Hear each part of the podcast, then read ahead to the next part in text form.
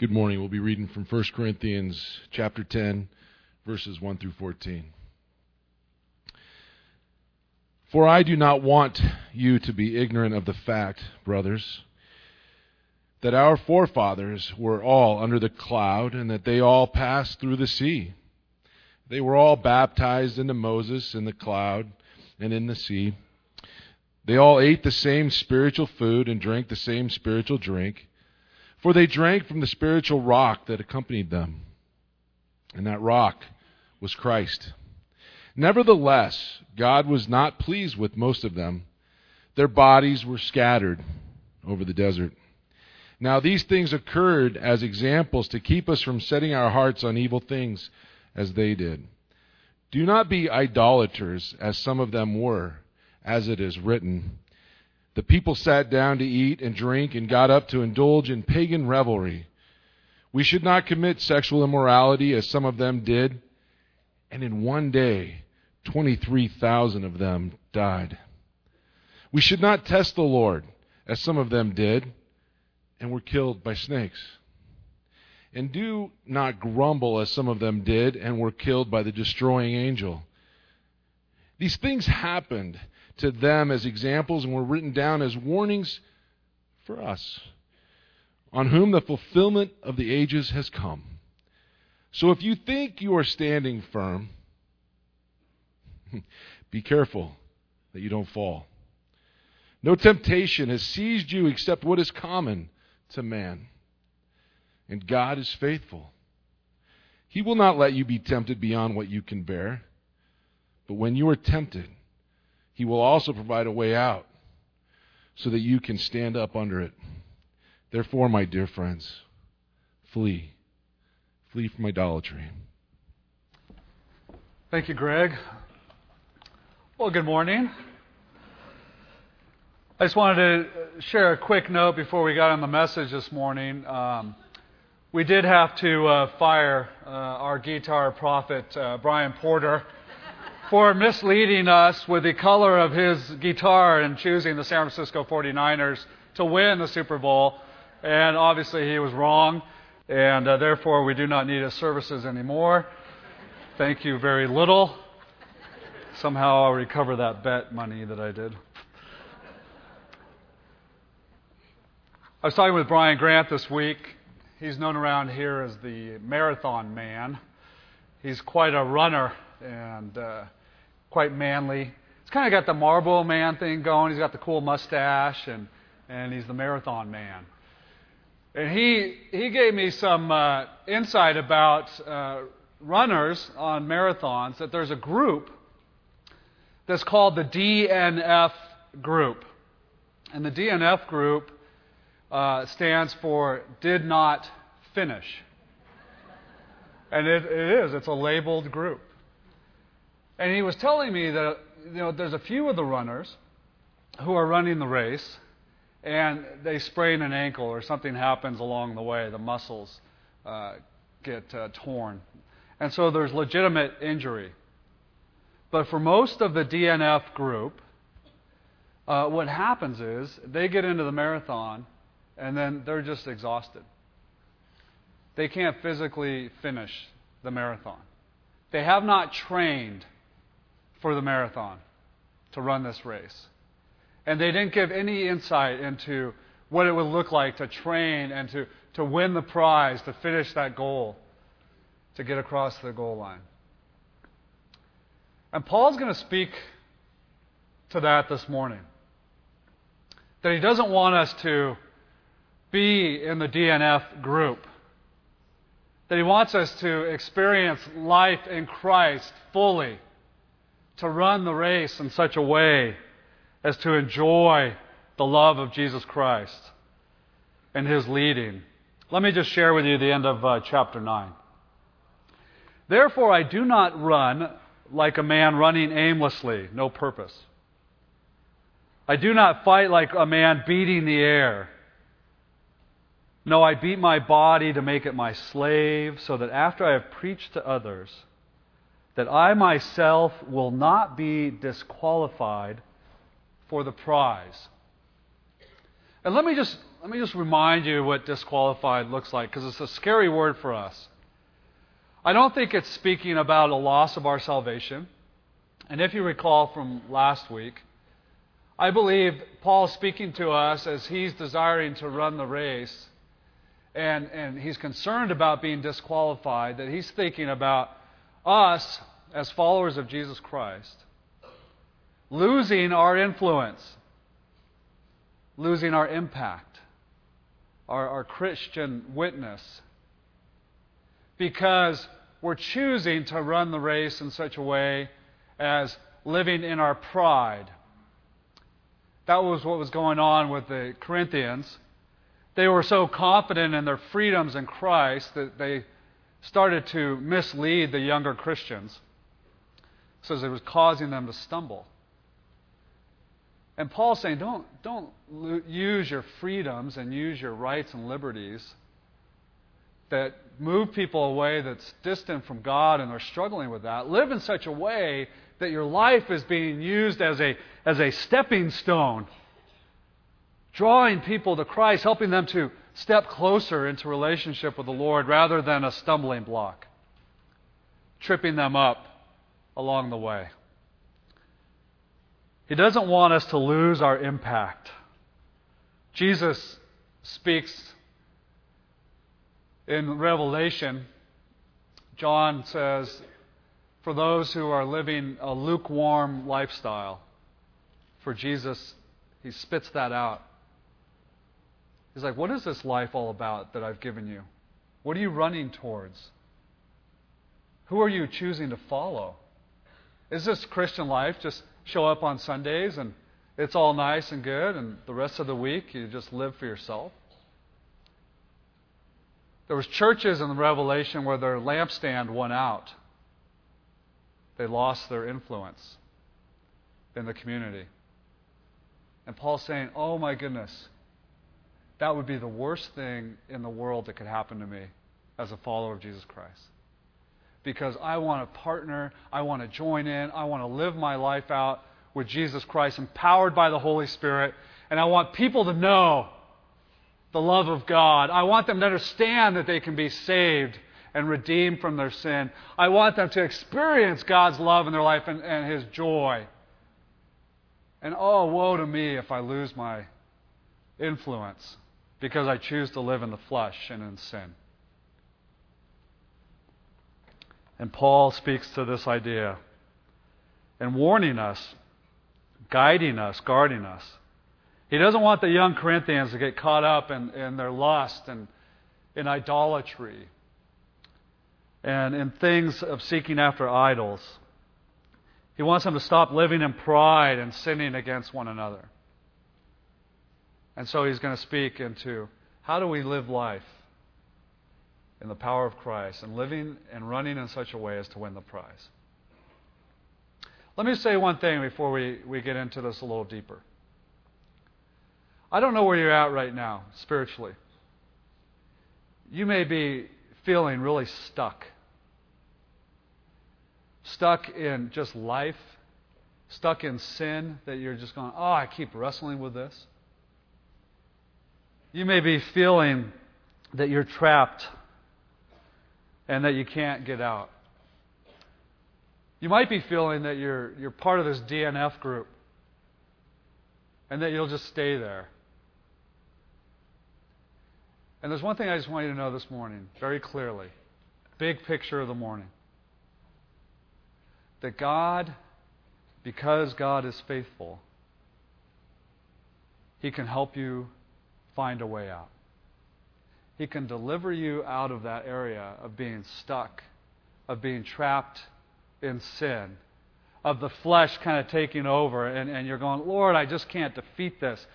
Here's the truth about God because He's faithful and because He loves you, He can empower you to defeat that and to have life again.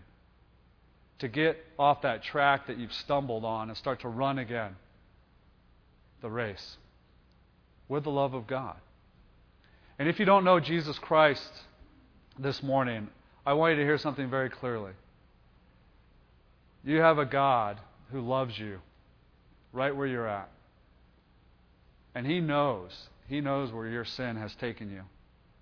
And you're feeling like there's no way in the world you can get out of that. That's why He died on the cross for your sin.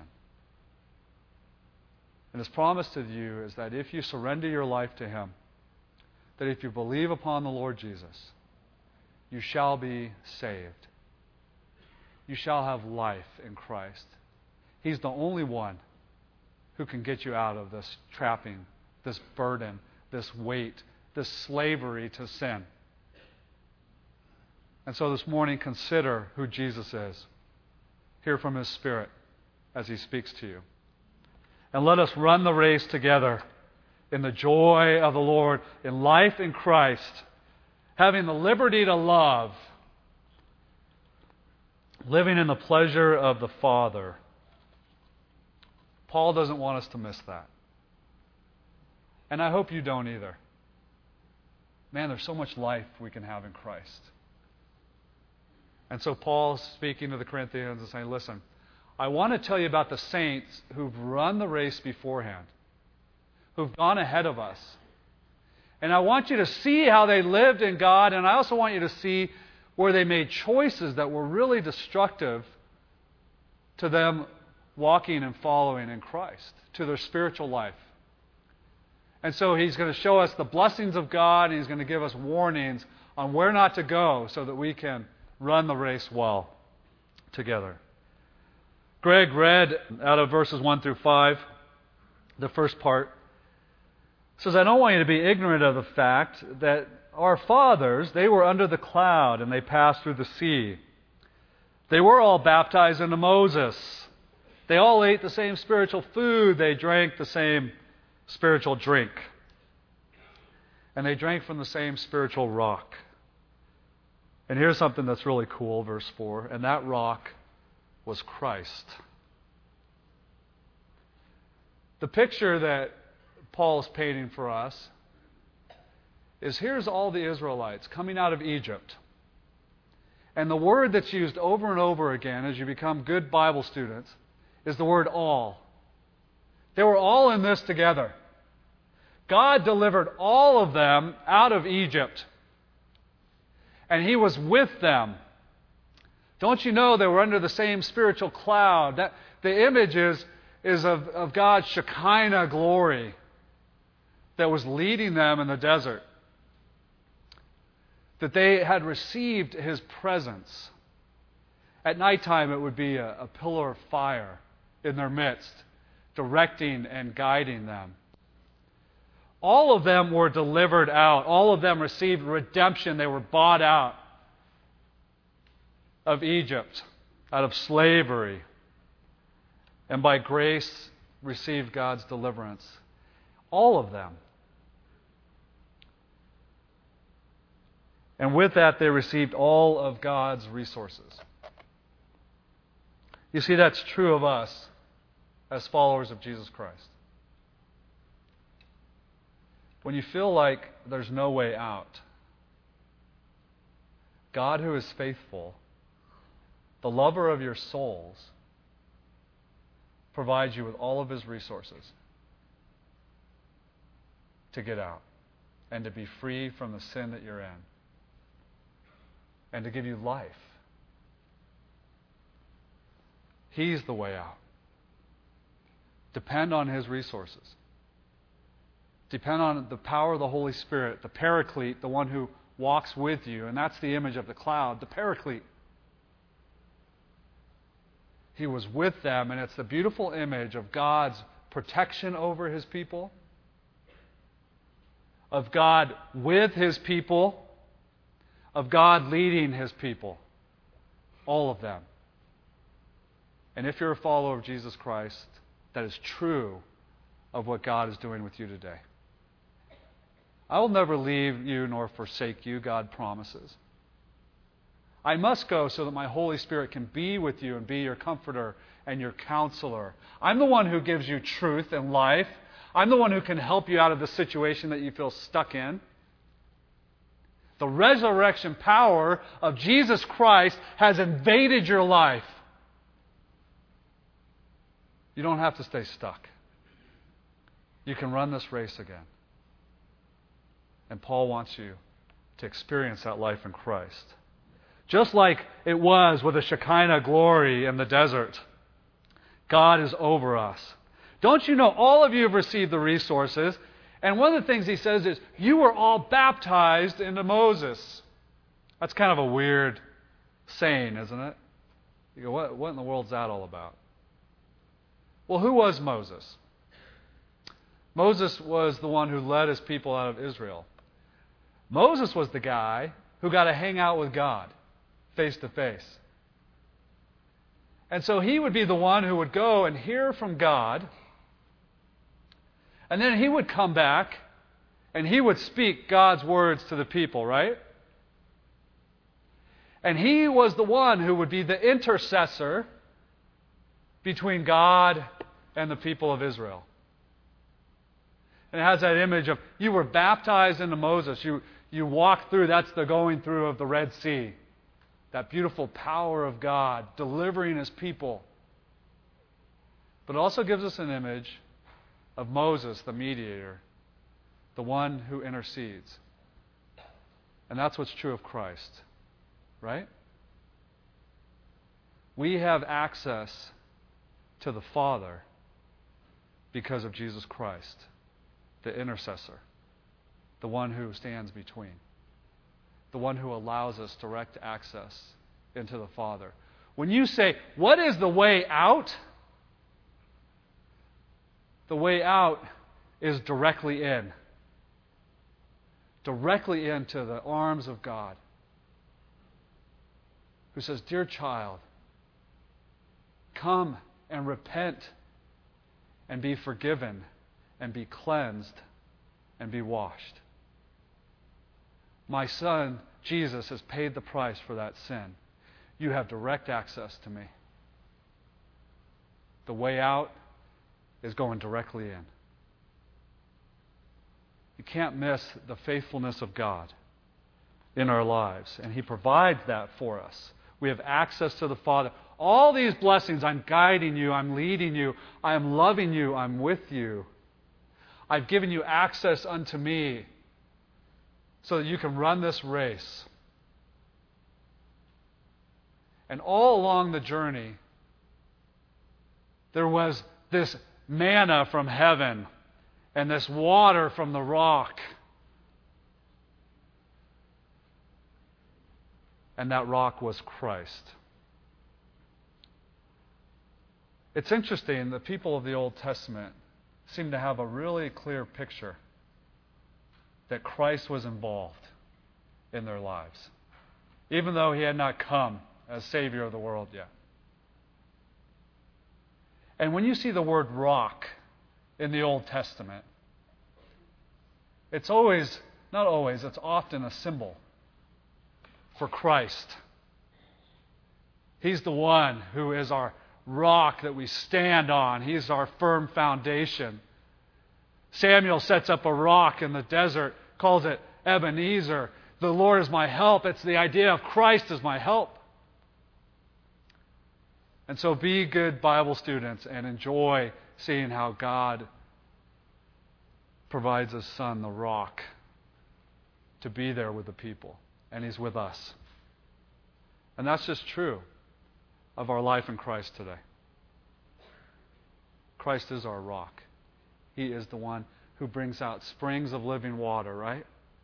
Oh, dear woman, if you would just drink of me. John chapter 4. You would have springs of living water. You would have life eternally. My love would never end. It just bubbles over beyond anything you can imagine. That's the image that Paul is painting of the desert fathers, those who went before us, the saints, coming out of Egypt. And God wanted to lead them into the promised land.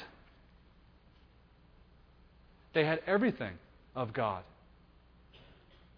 But then there's this really challenging, troublesome verse at verse 5. All of the people are delivered out of Egypt. All of them had God's resource, His blessing, His protection, His love. But, verse 5, God was not well pleased with his people. Remember from last week, running in such a way as to win the prize means that we're seeking the pleasure of the Father. That we long to hear from our Heavenly Father, Well done, my good and faithful servant. And the words of Paul is that God was not well pleased with his people. Now, let me just remind you coming out of Egypt, there was 600,000 men, the scriptures say to us. So, how many people do we know or have an idea were delivered out of Egypt and, and God trying to lead them into the promised land? Probably close to 2 million people. Living under the protection with all of God's blessings, being moved and directed by His Shekinah glory. Two million people. How many people made it into the promised land? Yeah, give me the peace sign. Two. Two entered into His peace, His rest. Caleb, my son, and Joshua, my other son. They're leading me into the promised land. Two who trusted God. Two who were living in a way that was running the race that said, God, we're sold out for you. Our life is yours. Not, not running a race that I'm just beating the air, I have no direction. Those that chose not to trust God the scriptures say they were laid out in the sand. Basically, they missed the, they missed the greatest joy of all. They died in the desert, and they didn't get to experience the fullness of God in His promised land. That He, he had all of that for them. He wanted them to run in such a way as to receive all of that. And they chose to live for self and they chose to get caught up in sin and to say, My life is about me. And so they never got to receive and enter into the promised land. God's peace, His joy, His life. Paul doesn't want us to miss that. Run in such a way as to win the prize. And so he gives us some warnings, Paul does into how to live life. It, it reminds me of parents who are speaking to their, their freshmen in college who are about to go off to college. And they sit down with their son or daughter and they say, Listen, I want you to understand something. When mom and dad were in college, we got caught up in some things. And we want to share with you some things that we did that, you know what, they caused a lot of damage to us. And we just want to we want to share with you so that you won't go down that same path because trust me, it, it can be really hurtful to your life if you follow what we did. And that's what Paul is doing. Here's those who've gone before you. And I want to use these examples so that you understand this path that they took is destructive to your spiritual life and creates distance between you and your loving Lord. And you miss out on the joy in the life of Christ. And you, you can lose your spiritual influence on the world being used in God's kingdom work. And He doesn't want you to miss that. And so let me give you some warnings of what was going on. So do not fall into idolatry, he says, like the fathers before us. And what he's speaking of is the scene that was at the foot of Mount Sinai.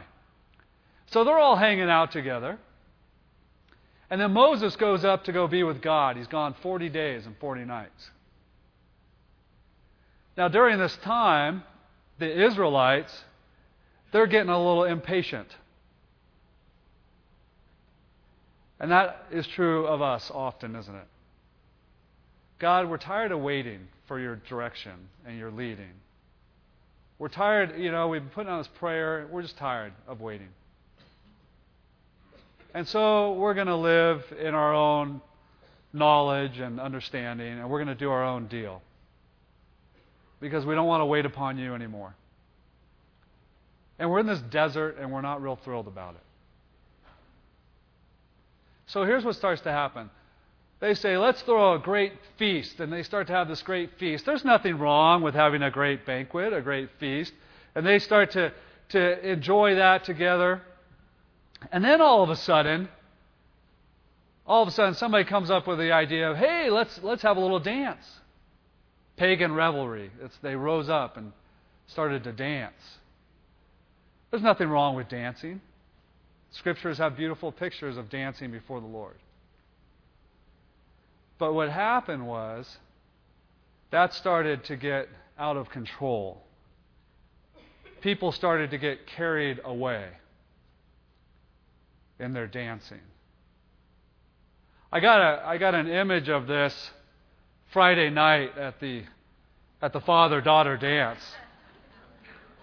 Now, I want you to know something. That dance, by the way, dads, if, if you haven't had a chance to take your daughters, oh my gosh, it's, it's the most beautiful thing.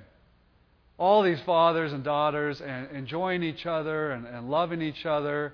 And we had one dad who was in Asia, and he made sure he made his flights so he could be here with his daughter to spend the evening with her and treat her like a princess.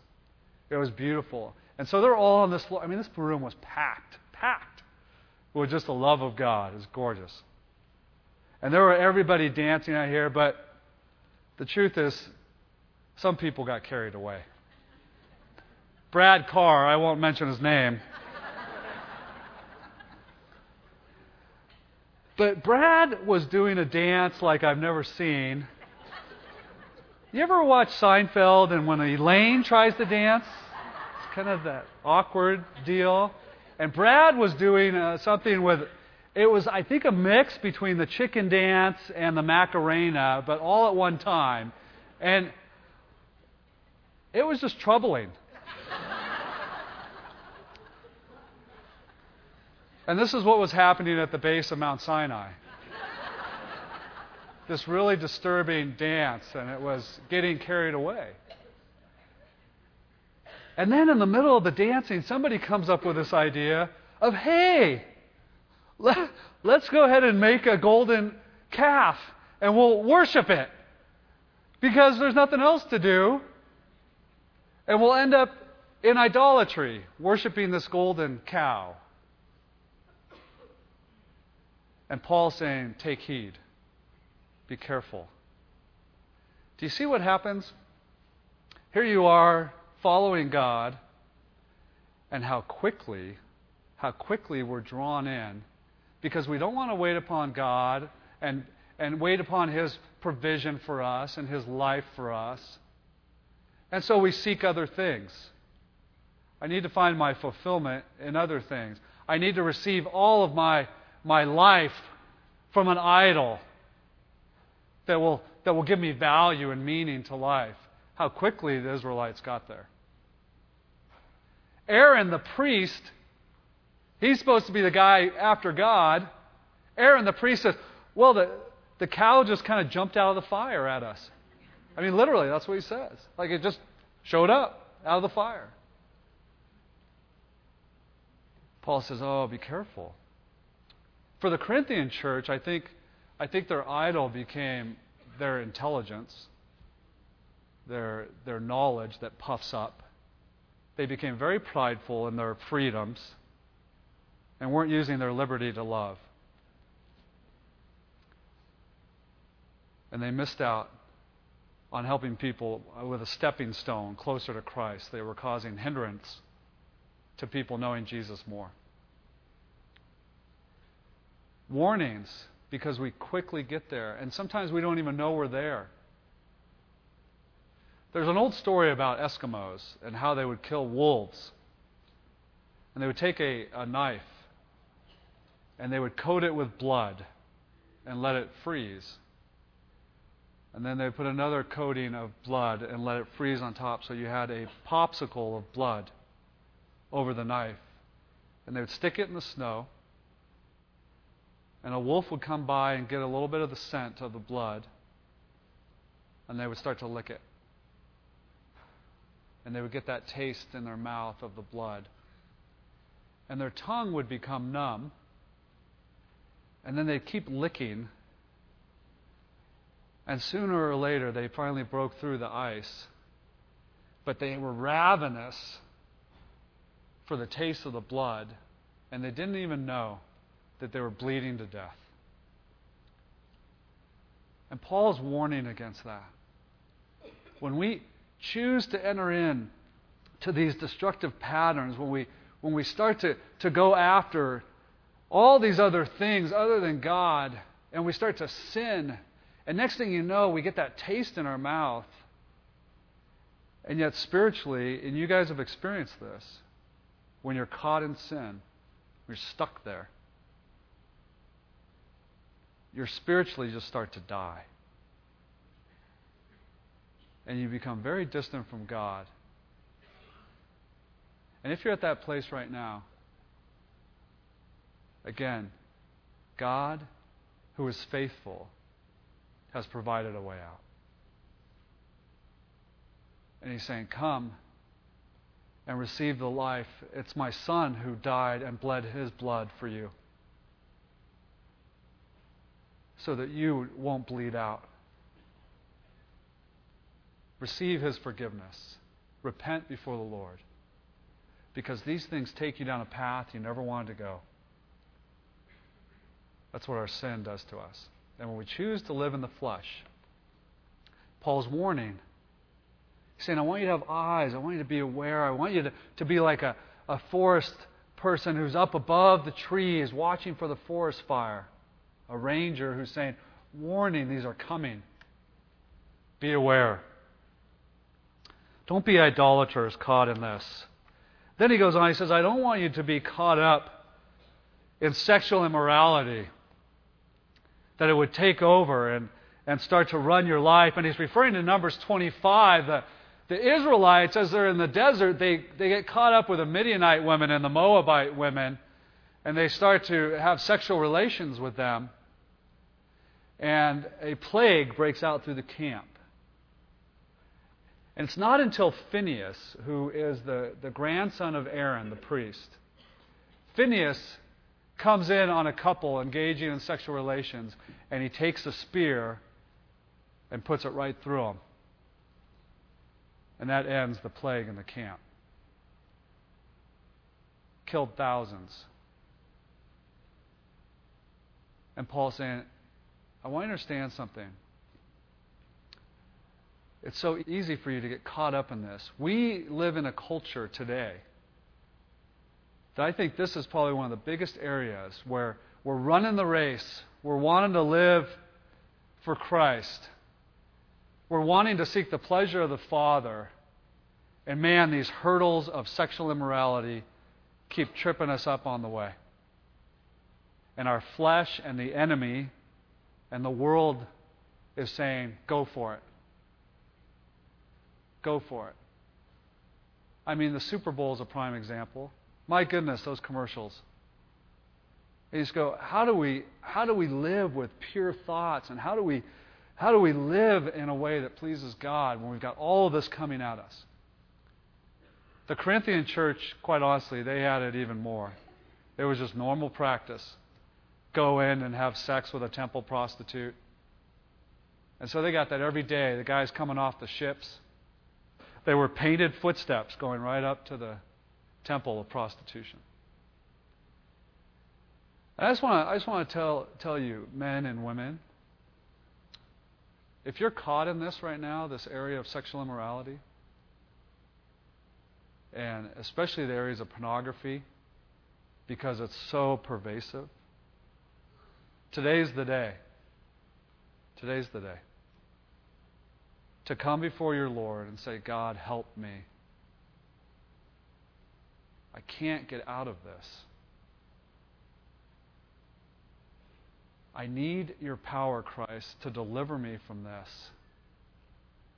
because it's killing my it's killing me. I'm bleeding out. And would you allow the Holy Spirit to invade your life right now?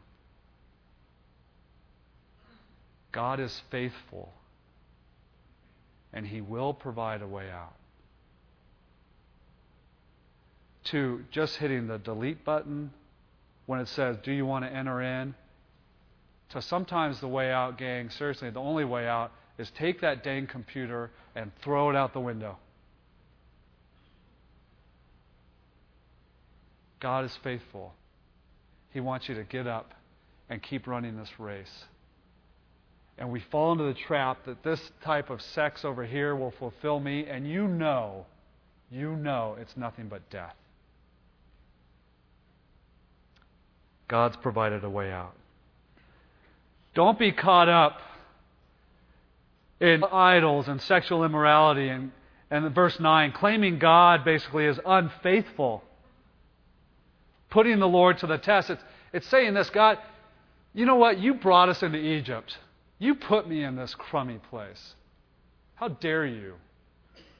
God, you're obviously not powerful. God, you obviously can't do anything about this. God, who are you to put me here in this life of mine?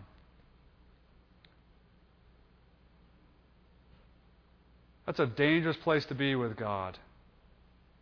That's God speaking to Job and saying, Job, who the heck do you think you are to talk to me this way? And basically speak absolute lies about who I am. I'm the absolute opposite of unfaithful. I'm faithful, and I'm with you. And don't think I'm your buddy here. You don't come to me and lay this whole thing on me. You listen in obedience and receive my love, because I will deliver you out of this. The people were caught up blaming God. God's faithful to deliver you from your situation, from your temptings that are going on, your testings that you're facing, your struggles. And verse 10 says they were caught up in murmuring and grumbling. It's Numbers 26 where Korah and Dathan, they thought, they thought they were better leaders than Moses. And they were stirring up the camp and saying, God, you obviously picked the wrong guy. Again, you don't know what you're doing. And then we're going to cause division in the camp. And the scriptures say the ground opened up and they fell in and were swallowed up and fire consumed them. Paul, like a loving mother and father, is giving warnings about those who've gone before and how this path, like those in Israel, can be so destructive to our lives, to our spiritual lives and that God has provided a way out. And He wants us to run the race. And so He gives us images. He says, Place yourself here. Don't think for a second that you can stand strong. Not for one moment. Don't think that I've got it all figured out. Thank God I am such an amazing Christian. And let me use my Christian pride to tell you what, what a Christian you are, which isn't very good. Don't for one second think that you're standing strong. That's when we're most vulnerable. Wait a second, I got my flu shot last year. Should be covered. No, comes in strong. We have the world speaking against us. We have the enemy who is raging against us. We have our flesh that we're just so drawn to, and we need to be satisfied in everything. And for one second, we think that we are firm, we get hit. And so I want to give you an idea, Paul says. Don't be there. And, and watch these warnings. Because here's the good news. And this is the big picture of the morning. No temptation has overtaken you that is not common to man. God is faithful. He will not let you be tempted, tested beyond your strength. But with the temptation, and guess what? There's going to be lots of temptations. With it, He will provide a way of escape for you. And you will be able to endure it, to be delivered from it. That's the promises of God who is faithful. The one thing I want you to realize in that verse 13 and 14 there is nothing new under the sun. We're going through this race together. And, and that's one thing I want you to realize very clearly. You know, we're all running Roby Creek, and Roby Creek is full of rocks, and there's crevices, and, and you trip and you stumble along the way. We're running this race together. And it, you need to understand something. It's especially as we run this race that we need one another, the body of Christ. Not to be here and to say, How dare you fall on this race? But to be one, let's say, again, you're, you're struggling with pornography. To be, to be a brother and to come alongside and say, Hey, you know what, man? God has worked with me on this, and He's delivered me. I was stuck there too, just like you were. And God has delivered me, and I want to lift you up. And let's run this race together because God has a lot of life for us in Him. And let's run in a way that, that we're winning the prize, and together we're, we're involved in God's kingdom work. Let's not be ones who sit there in judgment. How dare you? You know what? Sometimes the only way out may be through you. That God wants to use your life to deliver a brother or sister who's stuck. And because God is faithful, He's provided you to come alongside like the Holy Spirit and to offer life. And so ask the Lord, Lord, who do you want me to come alongside? Because you may be the way out for them. There's warnings, guardings. Paul comes in and says, Oh, let's run together in such a way as to win this prize. Let's not live with what the saints of old did but now let's live in the joy and the freedom and the life in Christ and the power of Him. God is faithful. God is faithful. Let's pray. Father, I, I praise you for your faithfulness, and I thank you for your love for us, that you come into our lives and help us run this race. And Father, I just pray for us as a body of Christ this morning, Cole Community Church. Lord Jesus, forgive us. Forgive us when we try to run this race on our own. Forgive us for our sin, our sin of pride, when we fall into idolatry or sexual immorality, the things that were mentioned this morning.